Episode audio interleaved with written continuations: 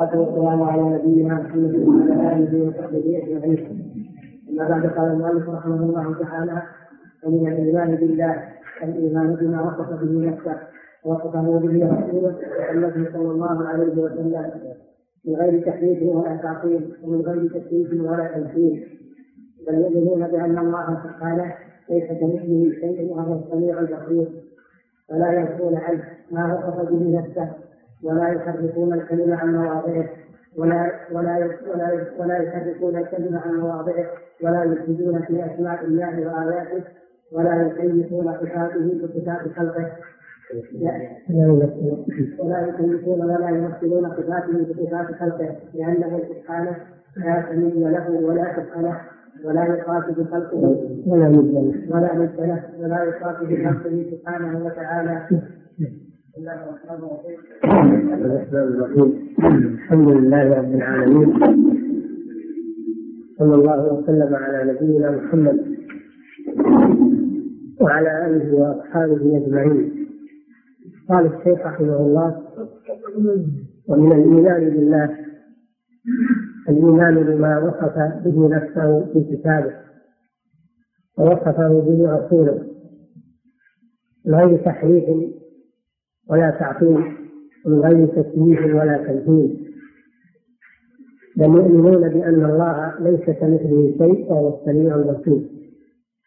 فلا ينفون عنه ما وصف به نفسه ولا يحرفون الكلمة عن مواضعه ولا يفسدون في أسماء الله وآياته ولا يكيفون ولا يمثلون صفاته بصفات خلقه. فإنه سبحانه لا سمي له ولا ند له ولا كفء له ولا يقاتل بخلقه سبحانه وتعالى. لما ذكر الشيخ رحمه الله أركان الإيمان مجملة فيما سبق.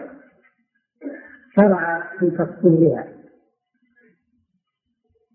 وبدأ بالركن الأول وهو الإيمان بالله. الإيمان بالله يشمل أنواع التوحيد الثلاث.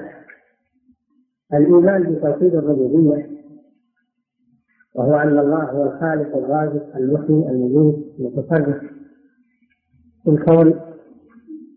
والإيمان بتوحيد الألوهية وهو إفراد الله تعالى بالعبادة ترك عبادة من سواه والإيمان بالأسماء والصفات. أما توحيد الربوبية وتوحيد الألوهية. فهذا فصل في كتب مطولة. توحيد الألوهية في كتب مطولة. وأما توحيد الربوبية. فإنه مرسوم في الفطر ولا ينكره أحد كما سبق. وهو كثير في القرآن الكريم. كثيرا لا يستدل لا كثيرا ما ينبه الله سبحانه وتعالى بتوحيد الربوبية على توحيد الألوهية وأنه يلزم ممن أقر بتوحيد الربوبية يلزمه أن يفرد الله تعالى بالعبادة يلزمه توحيد الألوهية ولكن المؤلف رحمه الله أخذ القسم الثالث وهو الأسماء والصفات. لأن الخلاف مع علماء الكلام فيه في توحيد الأسماء والصفات. الخلاف مع علماء الكلام وأصحاب العقائد المنحرفة من جهمية ومعتزلة وأشاعرة وماتريدية وسائر من صار على نهجهم هو في توحيد الأسماء والصفات. ولذلك ركز عليه المؤلف هنا. وأما توحيد الألوهية فقد كتب فيه رحمه الله كتابات كثيرة. وافرده بمؤلفات ورسائل معروفة. فيرجع اليه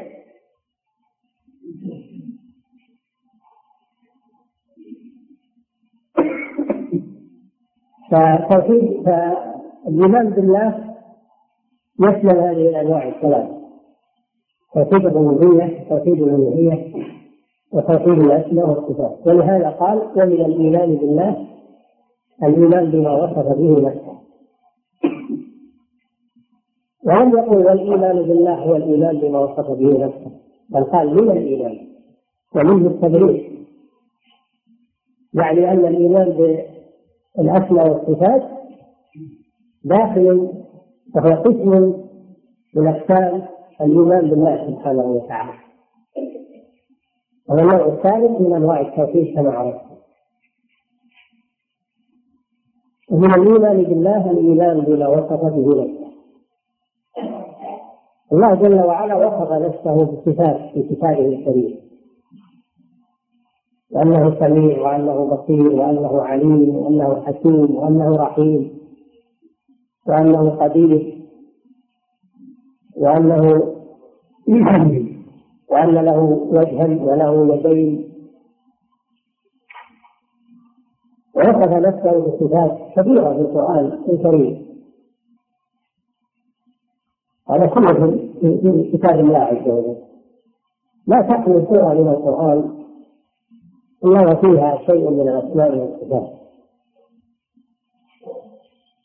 هذا ما وصف الله به نفسه.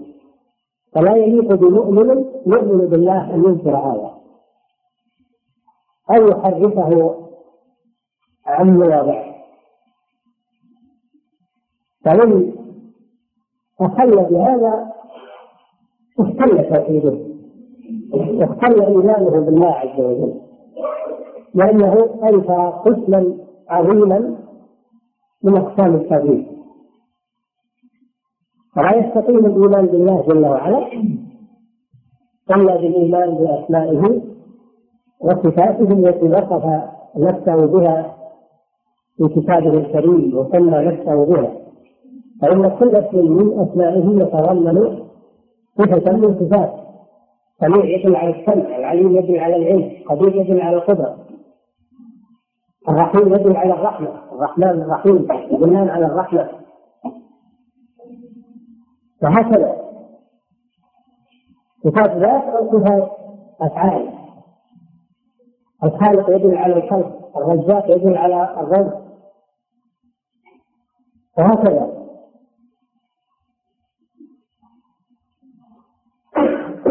وكذلك ما وصف الرسول صلى الله عليه وسلم ربه به في سنته. فإن الرسول صلى الله عليه وسلم وصف ربه سمى ربه بأسماء وصفه بالصفات فلا بد من الإيمان بها أيضا. لأن السنة وحي من الله سبحانه وتعالى.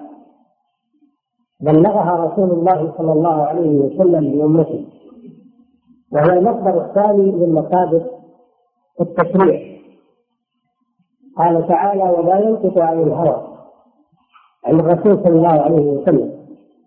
إن هو إلا وحي يوحى. قال تعالى ولو تقول علينا بعض الآخرين لأخذنا منه باليمين ثم لقطعنا منه الوكيل يعني لو كذب الرسول على الله وحاشاه أن يكذب لو كذب لعاجله الله بالعقوبة ولم ينهله قال تعالى وما آتاكم الرسول فخذوه وما نهاكم عنه فانتهوا. فاتقوا الله إن الله شديد العقاب. ويجب الإيمان بما ثبت في سنة رسول الله صلى الله عليه وسلم من أسماء الله وصفاته. فإن الرسول وصف ربه بالصفات وسماه بالأسماء فيجب الإيمان بها كما يجب الإيمان بما في القرآن. تماما.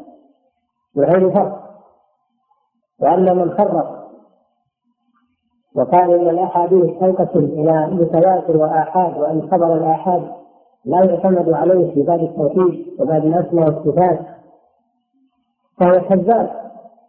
مفتر على الله وعلى رسوله. يريد أن يجحد كثيرا من السنة. فلا فرق. لا صح عن الرسول صلى الله عليه وسلم. من الأحاديث فهو حق على حقيقته. سواء كان متواترا أو آحادا. يستدل به. في التوحيد ويستدل به في الفتح لا فرق. يعني كل وحي من الله سبحانه وتعالى. من يشكك في السنة. عموما وهناك من يشكك في بعضها ولكن أهل الحق يؤمنون بما في القرآن وبما في السنة الصحيحة من غير إنكار أو أو إشكال عندهم لأنها من الله سبحانه وتعالى ولا يسبقون إلى ما كان متواترا وما كان آحادا بل كل صح سنده عن رسول الله صلى الله عليه وسلم فإنه حق يجب الإيمان به والاستدلال به في العقائد والتوحيد وفي غيرهما. لا فرق في ذلك. السنة قليلة في القرآن. وهي تفسر القرآن توضحه وتدل عليه. فسيأتي في آخر أو في أثناء هذه الرسالة شواهد. ويأتي شواهد من الأحاديث الصحيحة التي وصف الرسول صلى الله عليه وسلم ربه فيها بصفات وسماه بأسماء لأن الشيخ لما ذكر هذه القاعدة وهو الإيمان بما في الكتاب والسنة من أسماء الله وصفاته لما ذكر هذه القاعدة العظيمة أورد أمثلة من القرآن كثيرة تكافي وأورد أمثلة من السنة كثيرة تكافي إن شاء الله. فيها أسماء الله وفيها صفات الله جل وعلا. يجب الإيمان بها. وما وصفه به رسوله. من غير تحريف ولا تعطيل. ومن غير تكييف ولا تمثيل يجب الإيمان بما في الكتاب والسنة من أسماء الله وصفاته من غير تحريف. ومن غير تعطيل.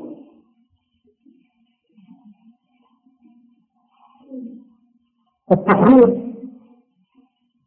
في اللغة هو إمالة الشيء عن وجهه؟ إمالة الشيء عن وجهه.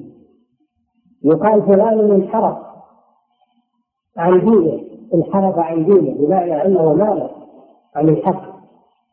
ويقولون هذا شخص منحرف منحرف بمعنى أنه مال عن الحق. واتجه إلى غير الحق هذا المنحرف. فالتحريف هو الإمالة إمالة الشيء عن اتجاهه الصحيح. ثم هذا التحريف لأنه من قولهم انحرف فلان عن الشيء أو مال عنه.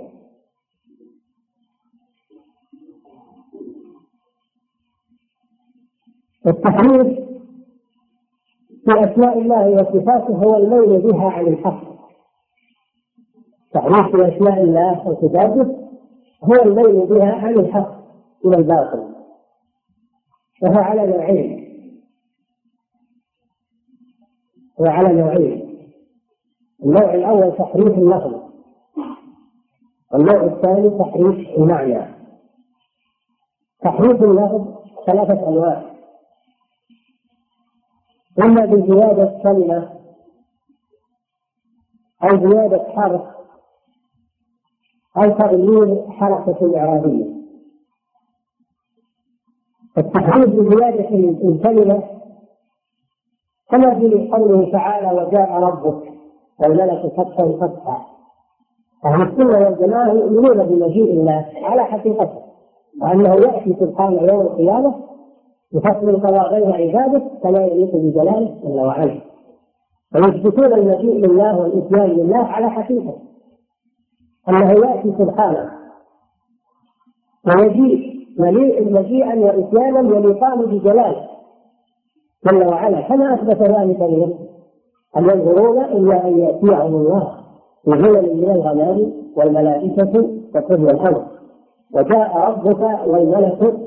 كلا إذا دكت الأرض دكا دكا وجاء ربك والملك. أي وجاء الملائكة صفا صفا الله جل وعلا يجيء يوم القيامة لفصل القضاء بين عباده ويأتي بفصل القضاء بين عباده مجيئا وعصيانا والإقامة بجلاله سبحانه. نثبت ذلك ونؤمن به كما أثبته بنفسه لكن أهل الضلال حرفوا هذه الآيات بأن زادوا فيها كلمة من عندهم. فقالوا جاء ربك أي جاء أمر ربك. ينظرون إما أن يأتيهم الله أو يأتي أمر الله. فزادوا هذه الكلمة من عندهم ومن فيهم فهذا من التحريف. زيادة كلمة هذا من التحريف. وهي زيادة باطلة. مردودة لأنها زيادة على كلام الله سبحانه وتعالى. الله جل وعلا يقول وجاء ربك وأن تقول لا جاء أمره يصير هذا كأنه تكبير لله. هذا تكبير لله جل وعلا. وفحص أهل القرآن. هذه زيادة الكلمة التحريف بزيادة الكلمة. النوع الثاني التحريف بزيادة حرف قال الله تعالى الرحمن على العرش استوى. قالت الجهمية وتلاميذهم استولى. استوى استولى. اللام زاد الحرف هذا. زاد اللام من أجل معتقدهم الباطل ونفي الاستواء وأن معناه الاستيلاء فهذه هذا الحرف زادوه من عند أنفسهم كما أن اليهود زادوا حرف النون. لما قيل له قولوا حطة قالوا حنطة حنطة بالنون وزاد النون وزاد في جهمية وأتباعهم اللام في كلام الله عز وجل. اليهود زادوا النون في كلام الله لما قيل له وقولوا حطة قالوا حنطة كيف يا استهتار حطة بمعنى حط عنا ذنوبنا وخطايانا. حرفوها إلى الأكل؟ حبة قال حبة في حلبة. لانهم لا يهمهم الا بطوله فحرفوا كلام الله عز وجل. كذلك الجهميه والمعتزلة واضرابهم قال الله تعالى لهم الرحمن على العرش استوى. قالوا الرحمن على العرش استولى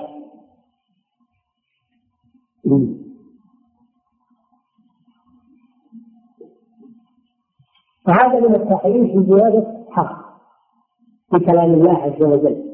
ما قاله الله عز وجل. أهل السنة والجماعة يعتقدون استواء على العرش على حقيقة سواء يليق بجلاله سبحانه وتعالى. ولا يجوز في كلام الله ما ليس منه.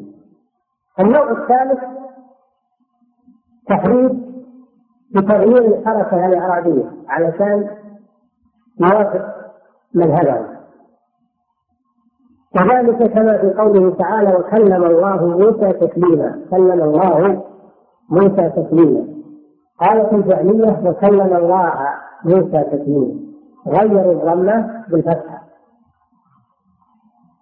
فجعلوا الله مكلما. وجعلوا موسى هو المكلم هو الفاعل. كلم الله موسى تكليما أما القرآن فيقول وكلم الله موسى تكليما الله هو المكلم وموسى هو المكلم المفعول. هذا نص القرآن. نص الجهمية وكلم الله موسى تكليما من أجل أن ينفوا كلام الله سبحانه وتعالى. لأن عندهم أن الله لا يتكلم. ومروى أن جهميا جاء إلى أبي عمرو بن العلاء أحد القراء السبعة فقال له أحب أن تقرأ قوله تعالى وكلم الله موسى تكليما أن تقرأها بالفتح. وكلم الله موسى تكليما. فقال له أبو عمرو بن العلاء رحمه الله هل فعلت ذلك؟ أما تفعل في قوله تعالى وكلمه ربه فلما جاء موسى لميقاتنا وكلمه ربه فألزم عن الجهل ولم يستطع أن أفهمه أبو عمرو بن على رحمه الله بهذه الآية. وكلمه ربه. هذا لا تحتمل تأويل ولا واضح فهذا هذه الأنواع من التحريف في اللفظ إما بزيادة كلمة أو زيادة حرف أو تغيير حركة إعرابية علشان يتوافق مع مذهبهم. يحرفون القرآن. يغيرون القرآن علشان يوافق مذهبهم والعياذ بالله. هذا من الكفر بالله عز وجل والتجري على الله. النوع الثاني تحريف المعنى. يتركون اللفظ كما جاء.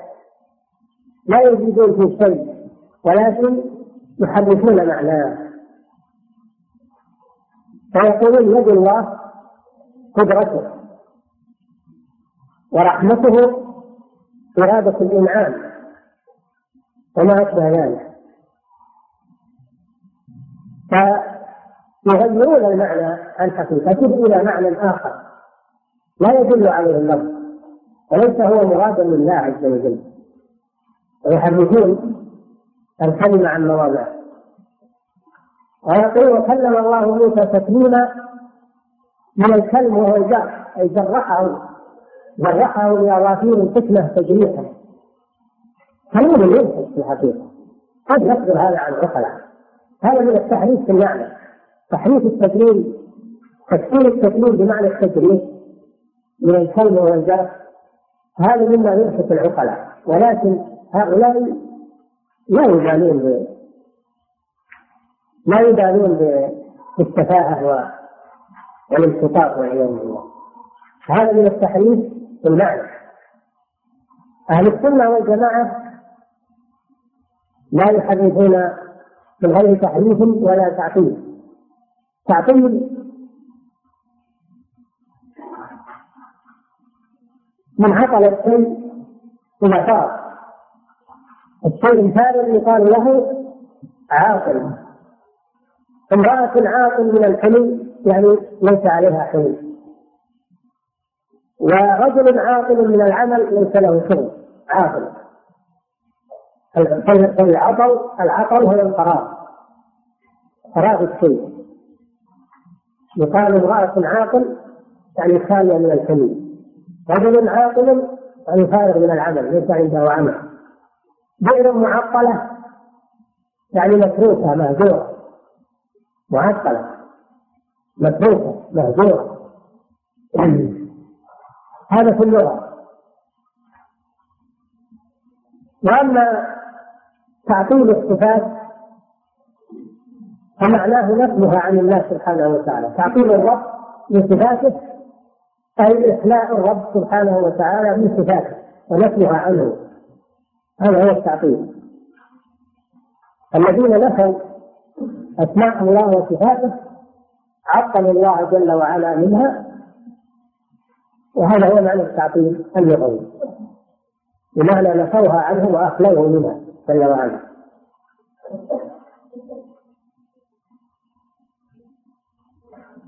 التعطيل ثلاثة أنواع. التعطيل ثلاثة أنواع. أحدها تعطيل الكون من خالقه. هذا مذهب الدهرية الذين يقولون ليس هناك خالق وإنما هذا الكون وجد من الطبيعة. أو بالشبهة بدون أن يكون له خالق. هذا تعطيل. تعطيل المصنوع من خالقه. هؤلاء كفرعون وغيرهم المعطلة والدهرية النوع الثاني تعطيل الخالق من صفاته. وهذا هو المقصود هنا. تعطيل الخالق من أسمائه وصفاته. وهذا هو المقصود هنا. النوع الثالث تعطيل معاملة الخالق في عبادته كفعل المشركين. العبادة حق لله سبحانه وتعالى. فهم أشركوا مع الله فيها فهم عطلوا العبادة. عطلوا العبادة. وأشركوا فيها مع الله سبحانه وتعالى وأبطلوها بذلك. هذه أنواع التعطيل تعطيل المخلوق عن خالقه تعطيل الخالق من صفاته تعطيل الخالق من عبادته وحده لا شريك له. فالجهل معطل والجهل ومن سار على نهجه معطل والمشرك معطل كل منهما معطل الأول عطل الكون من خالقه والثاني عطل الخالق من صفات أسمائه وصفاته والثالث عطل الخالق من عبادته التي يستحقها وحده لا شريك له فكلهم معطلة والمقصود هنا هو النوع الثاني تعطيل الخالق من أسمائه وصفاته وهذا ما عليه الجهمية والمعتزلة وكل من ألحد في أسماء الله وصفاته. كلهم معطلة لأنهم عطلوا الخالق من أسمائه وصفاته. وهذا هو قصد الشيخ هنا. قصد التعطيل أي تعطيل الخالق من أسمائه وصفاته كما تفعل الجهمية وأضرابهم أهل السنة يخالفونه. ولا يعطلون الله من أسمائه وصفاته بل يسمونه بها ويصفونه بها على حقيقتها. ومن غير تكييف ولا تمثيل. التكييف معناه طلب الكيفية طلب كيفية الشيء وحقيقة الشيء. طلب كيفية الشيء وحقيقة الشيء. هذا التكليف فأهل السنة والجماعة لا يكيفون أسماء الله وصفاته يعني لا يسألون عن كيفيتها ولا عن حقيقتها التي هي عليها لأن هذا لا يعلمه إلا الله سبحانه وتعالى. يؤمنون بالاستواء استواء الله على العرش. ولكن لا يعلمون كيفيته كيف يستوي على العرش. ويؤمنون بأن الاستواء ليس كاستواء المخلوق على المخلوق وإنما هو استواء يليق بجلاله سبحانه وتعالى. ولما سئل الإمام مالك رحمه الله سأله رجل فقال الرحمن على العرش استوى كيف استوى؟ رجل يسأل عن الكيفية.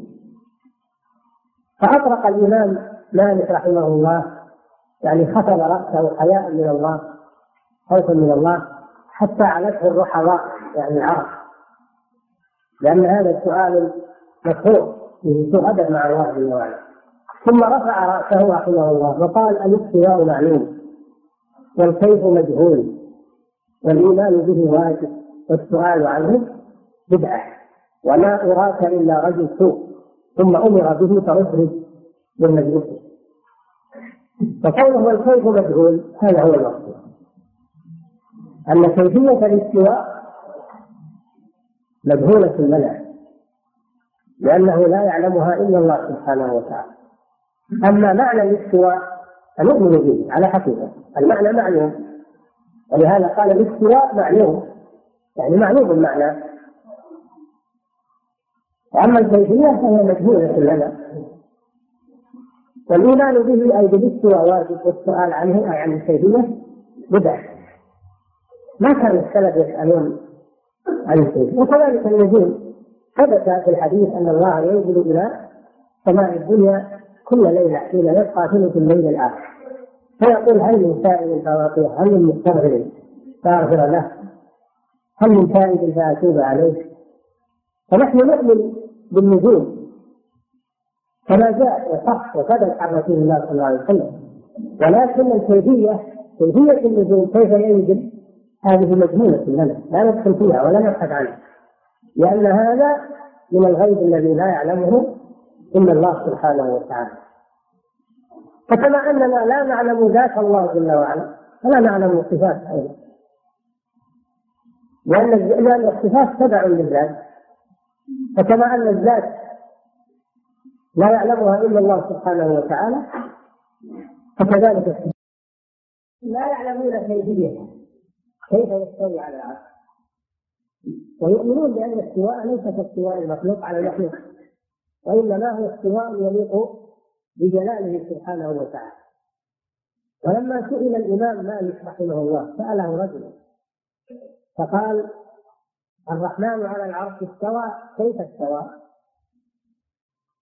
رجل يسأل عن الكيفية فأطرق الإمام مالك رحمه الله يعني خفض رأسه حياء من الله خوفا من الله حتى علته الرحضاء يعني العرب.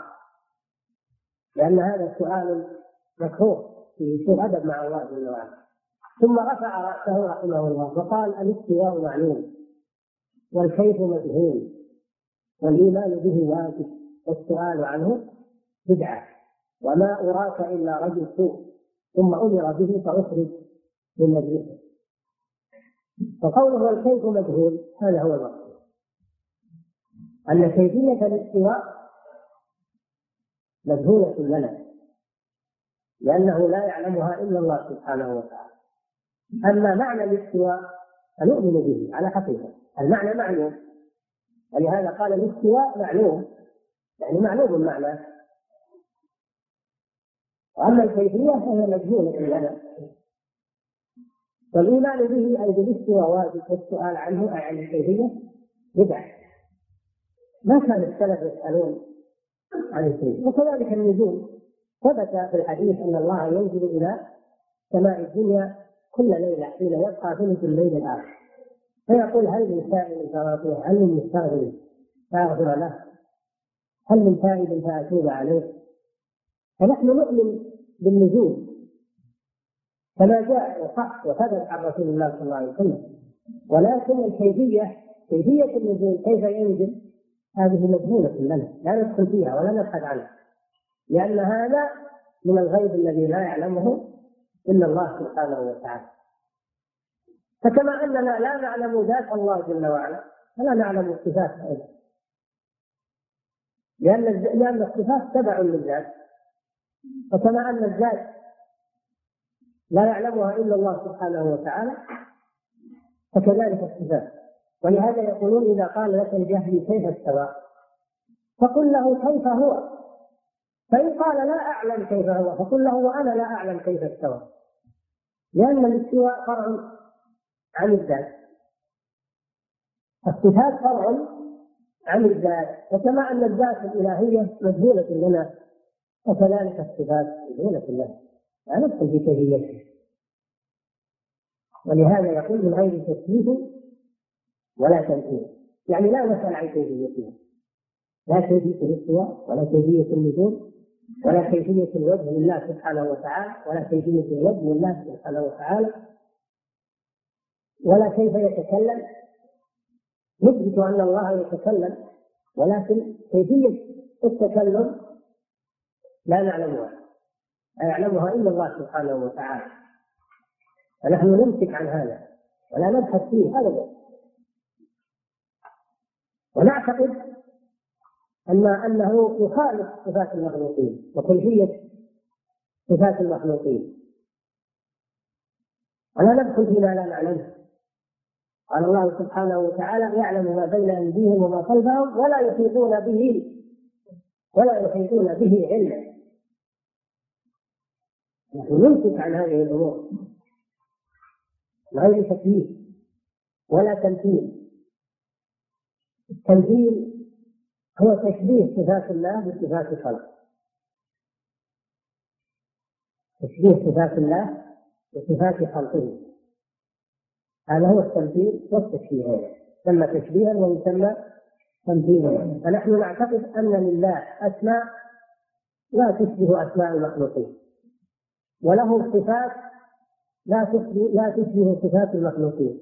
كما أن له ذاتا لا تشبه ذوات المخلوقين.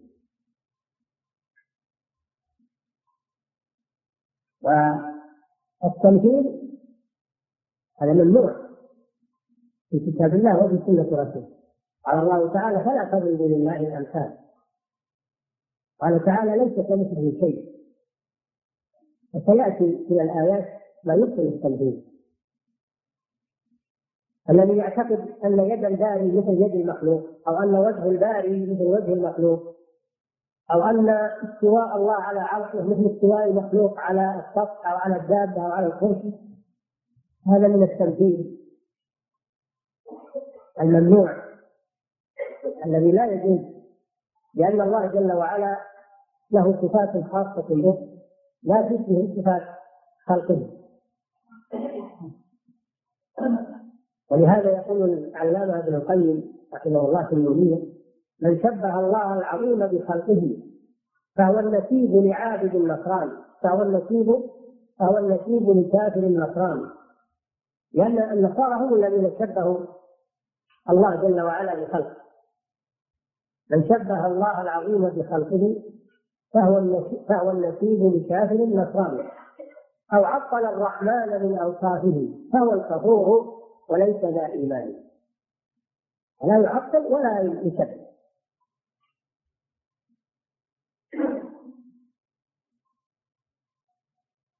لأن الله جل وعلا لا يشبه خلقه لا في ذاته ولا في أسمائه وصفاته. وإن كانت الأسماء والصفات تشترك في اللفظ والمعنى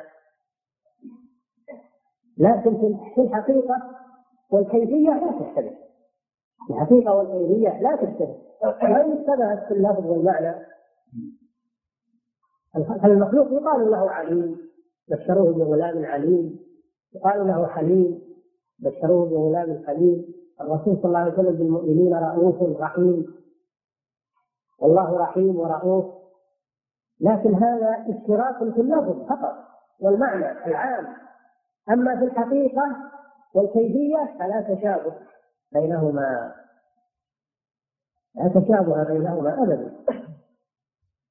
هذا معنى قوله من غير تحريف ولا تعطيل ومن غير تكييف ولا تمثيل. فالقسم الأول مخالفة للمعطل. والقسم الثاني من غير تكييف ولا تمثيل مخالفة للممثله والمشبه مخالفة للممثلة والمشبهة. أهل السنة وسط بين الفريقين. لا يعطلون ولا يشبهون بل يثبتون من غير تعطيل يثبتون خلافا للمعطلة من غير تكييف خلافا للمشبهة. ما الدليل على هذا؟ الدليل قوله تعالى ليس كمثله شيء وهو السميع البصير. ولهذا قال بل يؤمنون أي أهل السنة والجماعة. يؤمنون أي أهل السنة والجماعة بأن الله ليس كمثله شيء وهو السميع البصير. هذه آية من كتاب الله قال تعالى ليس كمثله شيء وهو السميع البصير. سورة في سورة الشورى.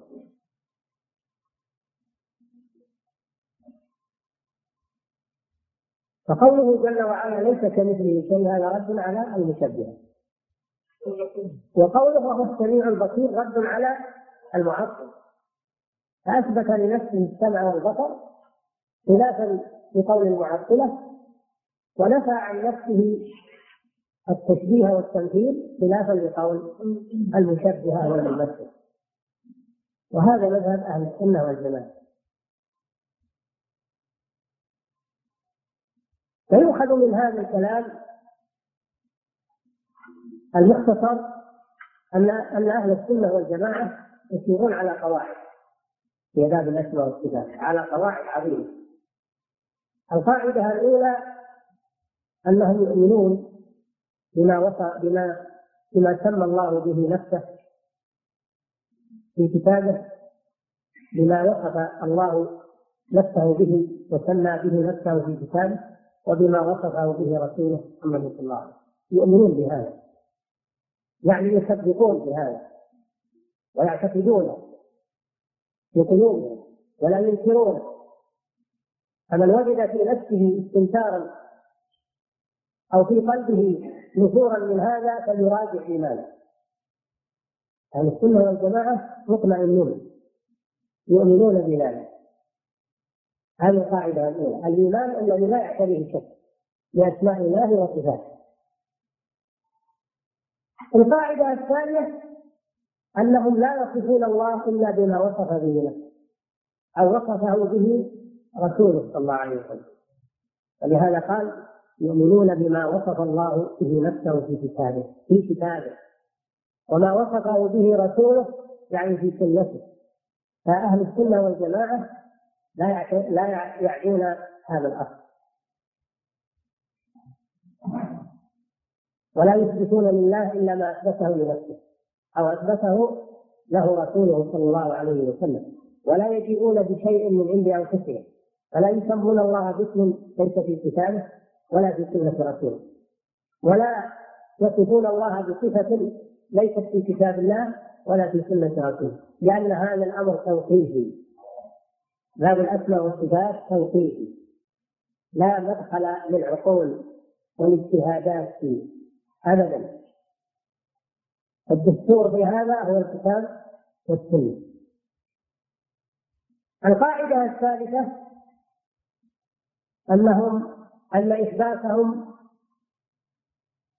أن إثباتهم للأسماء والصفات من غير تشبيه ولا تعطيل وأن تنزيه الله أن إثباتهم للأسماء والصفات من غير تشبيه ولا تنزيه. وأن تنزيههم لله من غير تعطيل. من غير تعطيل. فهم ينزهون الله من غير تعطيل. ويثبتون لله الأسماء والصفات من غير تشبيه ولا ولا تمثيل فهم يبرؤون من طريقة المعطلة ومن طريقة الممثلة. ولهذا يقولون إثباتا بلا تشبيه وتنزيها بلا بلا تعطيل لأن المعطلة غلوا في التنزيه. المعطلة غلوا في التنزيه حتى نفوا أسماء الله وصفاته. والمشبهة غلوا في الإثبات حتى شبهوا الله تعالى بخلقه. أما أهل السنة والجماعة فهم وسط. تنزيه بلا تعطيل وإثبات بلا تشبيه ولا تمثيل لاحظوا هذا؟ فإنه دقيق. هذه القواعد قواعد عظيمة في هذا الأمر.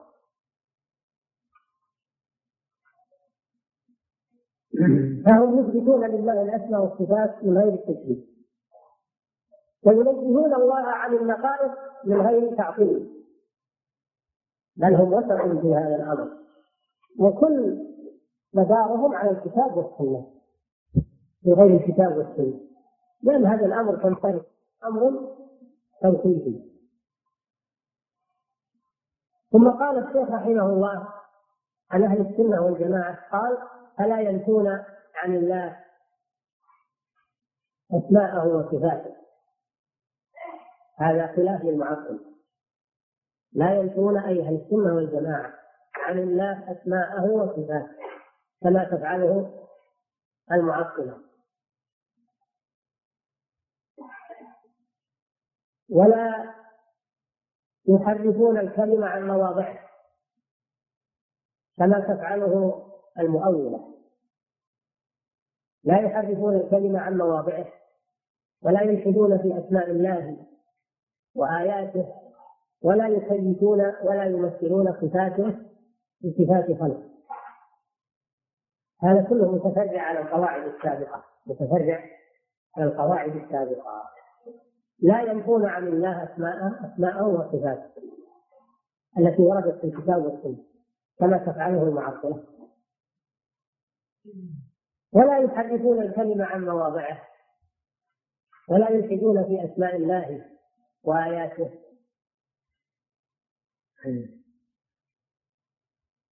التحريف سبق لنا معناه سبق لنا معنى التحريف. لكن الإلحاد ولا يلحدون في أسماء الله وآياته. ما معناه قال الله سبحانه وتعالى ولله الأسماء الحسنى فادعوه بها. وذروا الذين يلحدون في أسمائه فيجزون ما كانوا يعملون. الله جل وعلا أثبت لنفسه الأسماء ووصفها بأنها حسنى وأمر بدعائه بها والتوسل إليه بها ونهى عن الإلحاد فيها وتوعد الذين يلحدون فيها. فما هو الإلحاد؟ الإلحاد في اللغة الميل. الميل. يقال ألحد إذا مال عن عن الاتجاه الصحيح. إذا مال عن الطريق يقال لحد عن الطريق أي مال عنه. ومنه سمي اللحد الذي في القبر لأنه مائل عن شمس القبر إلى إلى جنبه أنتم ترون الواحد يكون في جانب القبر إلى الجهة الغربية. أو نعم هذا كله يرى. سمي لحدا لماذا؟ لأنه مائل عن عن شمس القبر. وصار في الجهة الغربية منه. وقد يكون في الجهة الشرقية أيضا. المهم أنه يكون على جانب من القبر. فلما صار على جانب سموه لحدا. لأنه لحد أي مال عن شمس القمر هذا من حيث اللغة أما الإلحاد في أسماء الله وصفاته فهو الميل بها عن حقيقتها. الميل بها عن حقيقتها. التي أرادها الله ورسوله إلى مذاهب منحرفة. مذاهب الجهمية مذاهب المعتزلة مذاهب الأشاعرة سائر علماء الكلام. الميل بها عن الحق إلى المذاهب الباطلة. في تحريف أو أو أو تأويل أو تفويض أو غير ذلك. كل هذا يسمى الإلحاد فالإلحاد في أسماء الله وصفاته هو الميل بها عن الحق إلى الباطل. وهو على خمسة أنواع. الإلحاد في أسماء الله وآياته على خمسة أنواع. النوع الأول أن يسمى بها الأصنام. يسمون الأصنام بأسماء الله. كما سموا اللات والعزى ومنات قالوا اللات من أسماء الله مأخوذ من الإله. اللات من الإله. والعزى من العزيز. ومنات من المنان. فهم استقوا لها أسماء من أسماء الله سبحانه وتعالى. وكما سموا الأصنام آلهة. سموها آلهة. والإلهية إنما هي حق لله سبحانه وتعالى. وقالوا لا تذرن آلهتكم. سموها آلهة. مع أن الإله الحق هو هو الله سبحانه وتعالى. أما هذه فليس لها إلهية. باطلة هذا من الإلحاد في أسماء الله سبحانه وتعالى. أن توضع على الأصنام. النوع الثاني من الإلحاد في أسماء الله أن يسمى الله باسم لم يسمي به نفسه. أن يسمى الله باسم لم يسمي به نفسه. مثل ما سمت النصارى الله بأنه الأب. قالوا الأب يعنون الله سبحانه وتعالى والإبن هو المسيح وروح القدس. تثليث عقيدة التثليث عندهم. عقيدة التثليث الأب والإبن وروح القدس. فسموا الله أبا والله لم يسمي نفسه أبا لم يسمي نفسه أبا. إنما هذا من عندهم وكما تسميه الفلاسفة بالعلة العلة الفاعلة. يسمون الله العلة الفاعلة أو العلة الموجبة أو علة العلل كما يقولون. تعالى الله عن ذلك. علة ومعلول.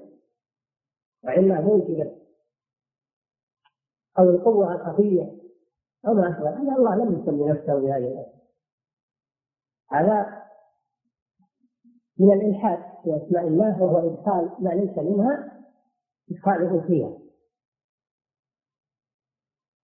النوع الثالث أن يوصف الله بصفة لم يصف نفسه بها.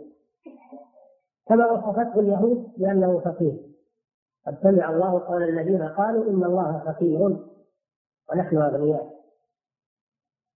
وكما قالوا يد الله مغلوب. فهم وصفوا الله بهذه الصفات الناقصة. تعالى الله عما يقولون. وصفوه بأنه فقير. ووصفوه بأن يده مغلولة.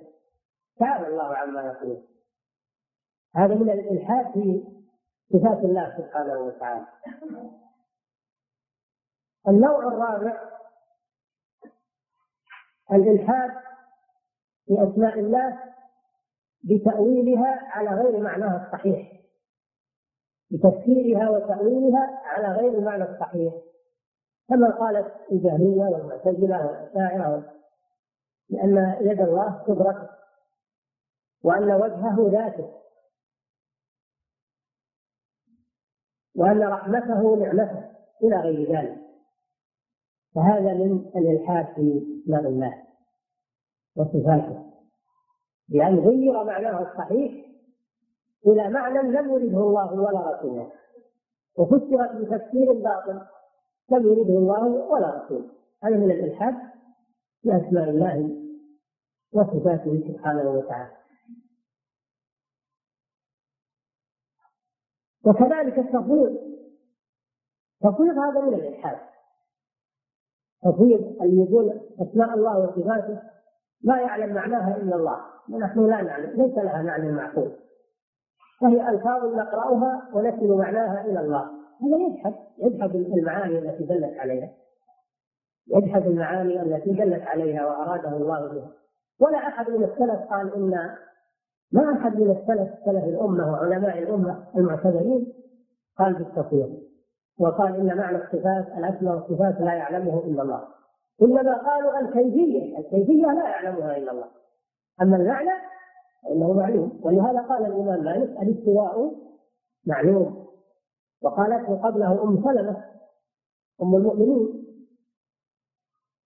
يروى هذا عنها رضي الله عنها. قاله كثير من السلف لأن معنى الصفات ما معنى الأسماء والصفات معلوم. وأما كيفيتها فهي معلومة. والذين يقولون ان معنى الصفات لا يعلمه إلا الله فهؤلاء من الملحدين في أسماء الله وصفاته النوع الخامس تشبيه صفات الله بصفات خلقه وتمثيلها بصفات خلقه. كما عليه المشبه. كما عليه المشبهات.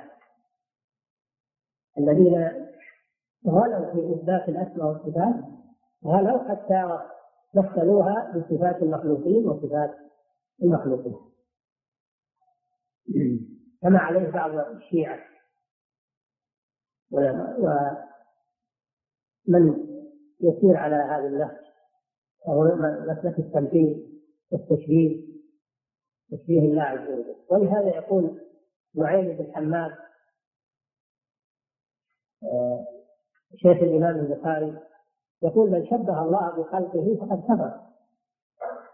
ومن جحد ما وصف الله به نفسه فقد كفر. وليس فيما وصف الله به نفسه تشبيه ولا تمثيل الذي ينفي الاسماء والصفات يكفر. والذي يشبه أسماء الله وصفاته بصفات خلقه يكفر أيضا. وليس فيما وصف الله وسمى به نفسه تشبيه ولا ولا تنزيل. ولهذا يقولون آه، المشبه يعبد صنما. المشبه يعبد صنما لا يعبد الله وإنما يعبد صنما تخيله في نفسه. والمعطل يعبد عدما المعطل الذي ينفي أسماء الله وصفاته يعبد عدما لأنه إذا نفى أسماء الله وصفاته فقد نفى الله نفى وجود الله سبحانه وتعالى. لأنه لا يوجد أحد لا يوجد أحد ليس له أسماء ولا صفات. هذا مستحيل. لا يوجد أحد ليس له أسماء ولا صفات. هذا مستحيل. إذا يكون يعبد عدما غير موجود. المشبه يعبد صنما والمعطل يعبد عدما والموحد يعبد إلها واحدا فردا صمدا هذا معنى ولا يلحدون في أسماء الله. وآياته قال تعالى إن الذين يلحدون في آياتنا لا يحصون علينا هذا وعيد من الله سبحانه وتعالى.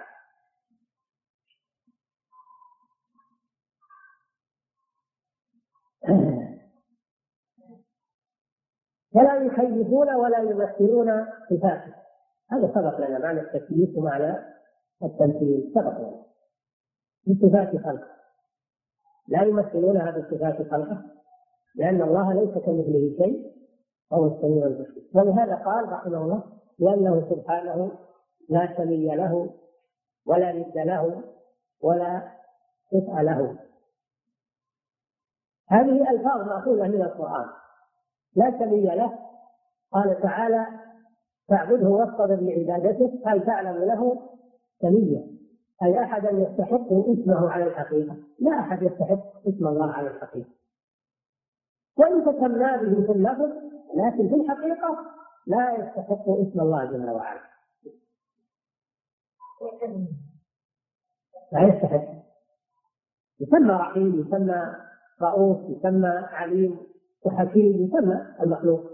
ولكن لا يستحق معاني هذه الأسماء على الحقيقة إلا الله جل وعلا. هل تعلم لا نسميه أي لا أحد يسميه سبحانه وتعالى. ويستحق اسمه على الحقيقة. ولا ند له. قال تعالى فلا تجعلوا لله أندادا وأنتم تعلمون. والند هو الشبيه والمثيل والنظير. والشبيه والمثيل والنظير ليس لله سبحانه وتعالى أشباه ولا نظراء ولا عدلاء من خلقه سبحانه وتعالى. ولا كفء له قال تعالى ولم يكن له كفوا أحد.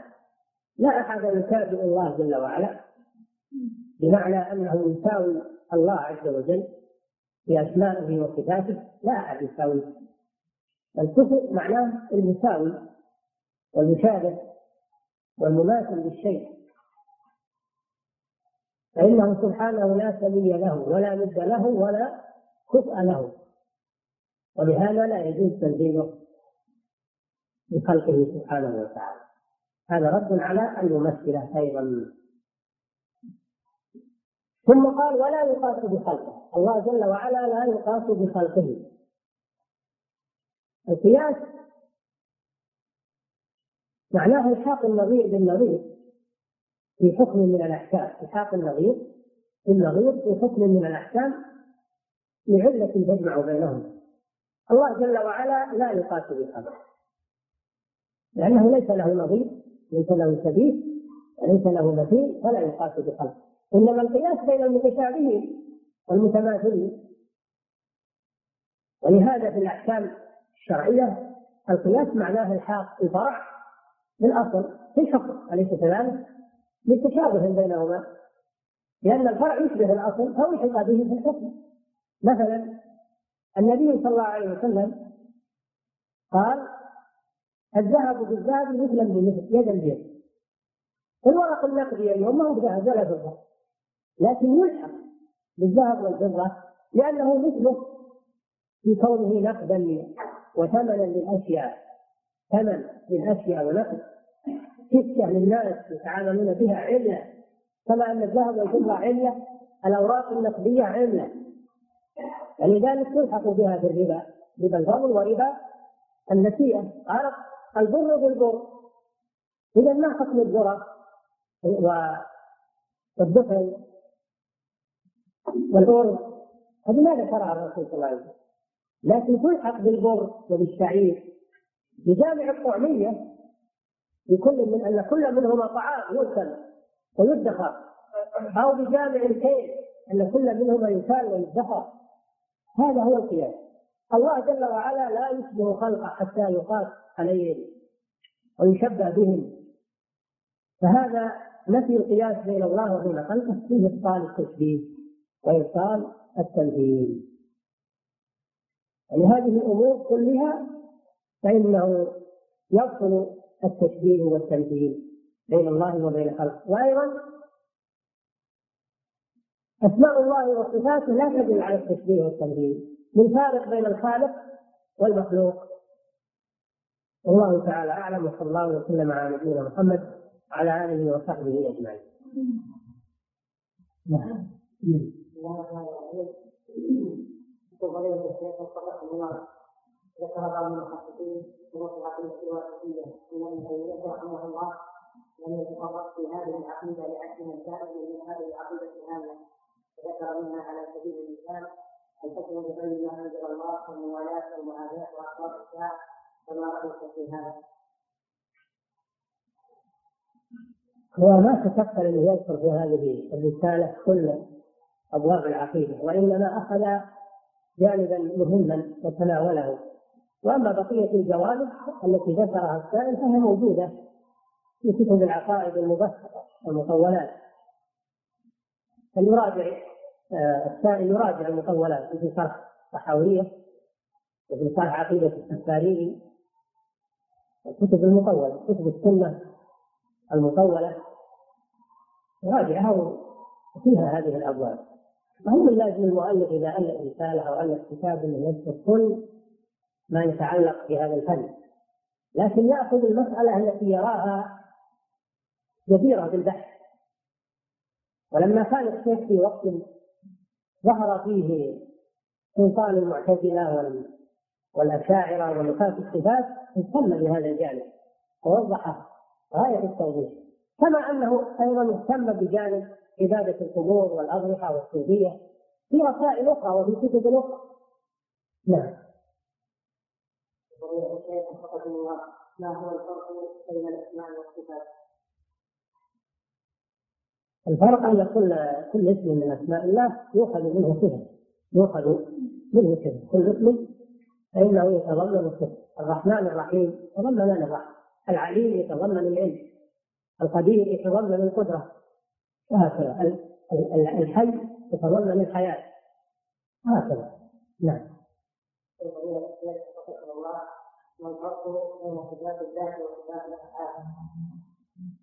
صفات الذات هي المتعلقة بالذات التي لا تنفك عنها. أما صفات الأفعال فهي التي يفعلها الله جل وعلا إذا شاء. يفعلها إذا شاء. وليست ملازمة للذات دائما وإنما يفعلها إذا شاء. نعم الشيخ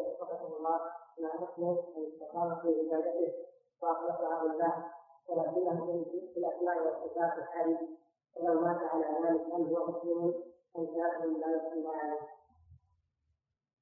لا هو ليس بكافر لكن يعتبر مخطئا وضالا يكون متأولا أو مقلدا لهذا المذهب لأن المذهب السائد اليوم العالم الإسلامي واللي يدرس في الجامعات في الخارج في البلاد الإسلامية هي عقيدة الآثار. إذا نشأ على هذا وظن هو هو الحق. يعتبر هذا من العذر يعذر به ولا يكفر. ولكن يعتبر هذا من الضلال ومن الخطأ ولكنه لا يخرجه من دائرة الإسلام. ما دام أنه لم يشرك بالله شيئا ولم يرتكب ناقضا من نواقض الإسلام. نعم. الله ما رد قضيتكم فيما التوحيد إلى صفات ويعين بوجود صفات وصفات صفات بالهدف لا اخوان خذوا القاعدة في هذا. لا تتعدوا تعبيرات السلف لا تخططوا عبارات جديدة تحدثوا ألفاظ جديدة. حتى ولو قالها فلان أو فلان من العلماء العصريين. لا تقبلوا هذا. تعبيرات السلف هي التعبيرات العلمية. والسلف أسبق منا في هذا الميدان. ولا ذكروا هذه الأشياء فيما أعلم. ونحن نقتصر على تعبيرات السلف. صفات ذاتية صفات فعلية. هذا الذي ذكروا. صفات ذاتية وهي الملازمة للذات التي لا تنفك عنها كالحياة والعلم والقدرة والإرادة. صفات فعلية مثل الخلق والرزق والنزول والاستواء والمجيء هذه صفات فعلية حلها الله إذا شاء سبحانه وتعالى. نعم. أما التشقيقات والتقعرات شيء ما ما وجد في كلام السلف. احذروا من ذكركم. ولو كان قائله مجتهد وعنده مرتبة من العلم لكن المجال هذا مجال خطير ومجال مبلغ مبلغ مظلة أفهام فلا يليق بالإنسان أنه يبتكر شيء من عنده. وإن كان بزعمه يريد التوضيح ويريد التحديد ويريد نعم. كم كم أخطأ بعض الناس من هذه التقعرات وهذه آه التجديدات التي ما قالها السلف ولا تكلموا فيها؟ نعم. الذي يمثل أسماء الله وصفاته ويكذبها أن يكفر أن يعذر بجهله. هذا سبق الجواب عنه. إذا كان مقلد أو جاهل هذا لا يعذر بجهله هو مخطئ مخطئ لكن لا يكفر لا يكفر فقط. أما أنه يأثم أو يحصل عليه شيء من العذاب فقد يحصل هذا عليه الله أعلم. قد يعذب بقدر ذنبه وقد يؤاخذ على هذا. لكونه لم يسأل لكونه لم يتعلم من أهل العلم ولم يرجع إلى أهل العلم قد يعذب بهذا السبب ويؤاخذ لكنه لا يحكم عليه بالكفر والخروج من الإسلام والخلود في النار لا يحكم عليه بهذا نعم.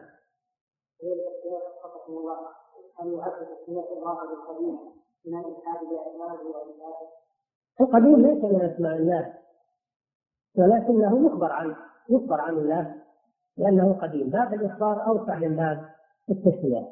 يخبر عنه لأنه قديم. لكن ما يقال يا قديم الله قديم لا يقال هذا من باب الأسماء. لأن الأسماء توقيفية.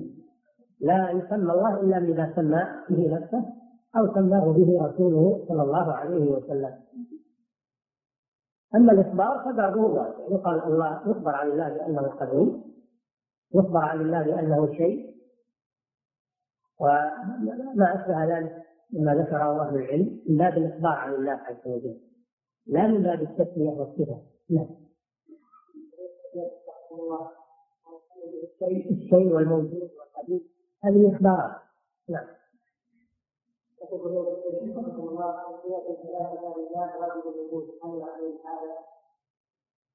نعم هذا من هذا من من تسمية الله فيما لم يسمي به به نفسه. نعم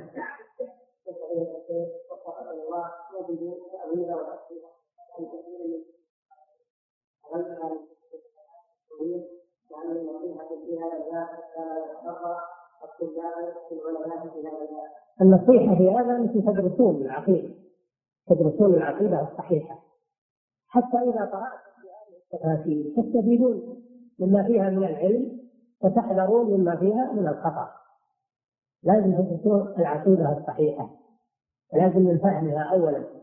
أما الإنسان اللي ما يفهم العقيدة الصحيحة ولا درسها فيتجنب هذه الكتب لا يقرأ فيها. يقرأ في الكتب الموثوقة مثل تفسير ابن جرير طبري تفسير ابن كثير تفسير ابن سعدي تفاسير الموثوقة التي تفسير البغوي التي ألفها أهل السنة والجماعة لأنها مأمونة ليس فيها شيء من المزالق والصفات الإنسان الذي منع من الله عليه بمعرفة العقيدة وفهمها تماما فلا مانع أنه يقرأ في كتب التفسير الأخرى ليستفيد مما فيها من العلم. تفسير الرازي تفسير تفسير الزمخشري تفسير تفاسير التفسير النسفي تفيد تفسير البيضاوي الجلالين تفيد منها ما فيها من العلم ويترك ما فيها من الأخطاء. حتى حتى القديم الشوكاني رحمه الله نقل كلاما كثيرا للمؤولة ولم يعقد عليه. ففتح القدير مشهور بكلام المؤولة. ولم يعقب على ذلك. لأنه ينقل مجرد ناقل فقط. فهو مثل التفاسير التي لا يليق بالمبتدئ أن يقرأ فيها حتى يتعلم العقيدة ويفهمها فهما جيدا. نعم. هل ام ان له كيفيه ولكن لا يعلمها الا هو واما فلا يعلمونها فالاصل التوكيد على الله من التسميه لا هذا ما ورد في شيء لكن الاخبار عن الله بان له كيفيه هذا من باب الاخبار الاخبار عن الله بان له كيفيه وان له ذاتا لا تشبه الزواج هذا من باب الاخبار لا من باب التسميه ما هو هذا الصور الضاله عندما يكون عن الله عز وجل الكلام أو الاستواء على العرش لأنهم نشأوا على هذا وظنوه حقا.